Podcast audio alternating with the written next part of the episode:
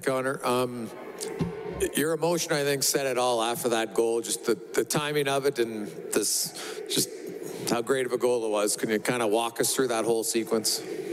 Yeah, I thought uh, we did a great job of coming out in the third and getting us back, getting ourselves back in the game, and didn't like that we gave one up there to, uh, to you know, get back the lead, but.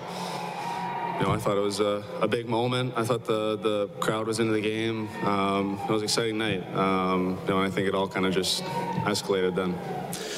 Darnell, you uh, you guys are down four to one. Uh, obviously not looking great at that point. You, you battle back, a real kind of up and down. Can you talk about just the emotion in the building tonight? That's that's the loudest that building's been in in quite some time, and you notice it that that much, especially after Connor's goal. Oh, 100 percent. Even um, I think there was a couple sequences before we had them hemmed in their zone, and um, you know, everyone's uh, everyone's standing on their feet and, and going ballistic. And I think as a player, you try to stay even keel, but you know that emotion that comes from the fans, it really juices you up and, and uh, makes you want to play hard. So that it definitely is a factor, and there's a lot of fun out there tonight. Connor, can you describe going one against four and then scoring the goal? Yeah, I mean, I was not happy I didn't keep the puck in the zone. I thought we were, you know, building something there, and you know, kind of just lost the handle. I kind of lost the handle of the puck uh, all night, but you know, I thought uh, just tried to pick my way through there. You know, I wasn't going overly fast. Um, you know, the guys did a good job of hustling to get back on side, and kind of just tried to pick my way through and you know find a way through and. You know, thankfully I did. Did it seem like since Kevin Lowe's number was retired and all the old Oilers were in the building, it was a 6-5 game? There were a lot of those back in the day. yeah, it felt like the 80s out there for a bit. Um, you know, just with the back and forth. The Rangers are a quick team. You know, they uh, they're a quick strike offense, and um, you know they uh, they definitely uh, played a solid game. But you know, I thought uh, we did a good job of you know sticking with it.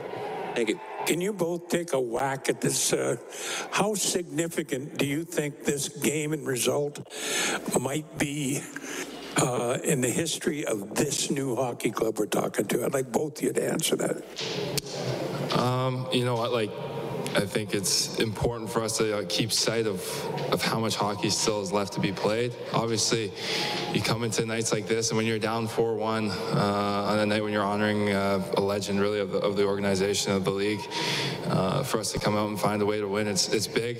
Um, you don't want to put yourself in that situation when you're down 4 1, but we just showed we, are a resilient team and can, and can, find ways to win, and it's definitely a, a big win, but we got to carry it onto the road now. Uh, yeah, I mean, I, you know, we don't want to get too far ahead of ourselves. It's 10 games in. You know, we've had a good start. It's a special night, obviously, with uh, you know all the legends in the building, and you know a special night for Kevin and his family, and um, you know what he means to the city and what he means to uh, um, you know the Oilers. I think it was a special night, and honestly, we wanted to, to perform well, and you know I thought uh, we didn't do that for a large part of the game, but you know finding a way to win a game like that is uh, you know you can you can build on it. Um, you know, we got a couple days off here, but um, you know definitely something to build on. And uh, Connor, I know it's our job to your job to score them, but where does that goal rate in uh, some of the ones you've scored? Yeah, you know, it was a nice goal. Um, I've scored some nice ones in my career. Uh, that's, you know, up there with, with uh, a few of them. And, you know, I thought just the timing of it, you know, with the crowd and the night and all that, it uh, definitely felt uh, a little bigger than, uh, than just a game in November. So, um, you know, it was, a, it was a nice goal, but, you know, I've scored, uh, I've scored some nice ones. Connor, I think it was last year you scored a really nice goal. I asked, and you took on two guys, and I think I asked you something like, what compelled you to go up against two guys? But you did it against four. Was there any kind of trepidation about taking on four guys there?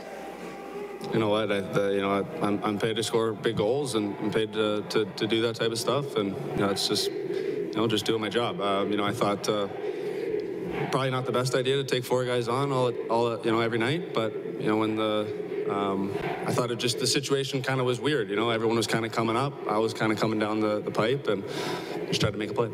Your reaction was, was something. I mean, did, did, were you surprised, I guess, by what you were able to do just based on your reaction? I think anytime you score a nice goal, there's always a little bit of uh, surprise, uh, you know, especially going through a couple guys like that. Um, you know. But uh, again, just the moment, the fans, the fans were into it all night, especially there in the third period when we were building something back there. Um, you know, it kind of just uh, just came out there.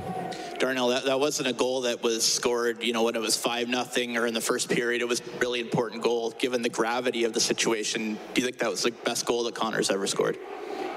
It's up there. Um, I think everyone on our team, you know, time after time, this guy steps up in situations like that and, and makes a huge play. And obviously, going one on four, I've never seen it before, but uh, it was a huge, huge goal. And I mean, he'll, he'll be he'll be very uh, downplay a little bit, but that was that was one of the nicest goals I've ever seen. Probably the nicest one I've ever seen. So.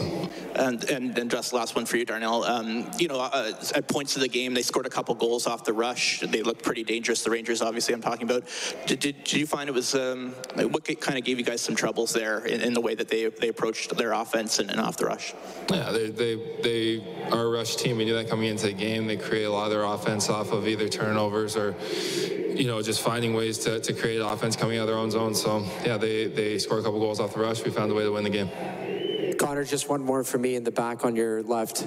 Uh, you talked about the legends being in the building. Yet this is the first time in franchise history the Oilers are nine and one after ten games. Can you talk about the specialty of that start and the confidence that's brewing for from seeing this team win in different fashions in the first ten games?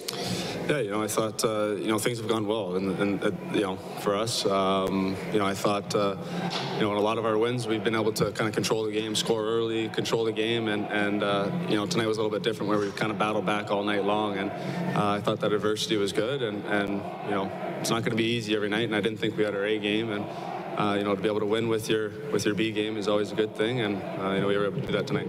Thanks, Connor. Hi, it's Shauna, and I might be a bad parent because my kids think french fries are vegetables. Hey, it's Ryan, and I might be a bad parent because I went out for wings when my wife was in the hospital after giving birth. Johnny here. I might be a bad parent because in my house, the tooth fairy gives pocket change. But we're not alone. Len emailed us and said his six year old daughter's Tarzan moment going from love seat to lazy boy by curtains made him more proud than any dance recital. and Andy left his two year old at the rink. All right, guys, I'm sure we're not alone. Like Andy's kid. For stories and confessions like this, make sure you check out our podcast. It's called Bad Parents, and it's available wherever you get your podcasts. I left a glove at the rink.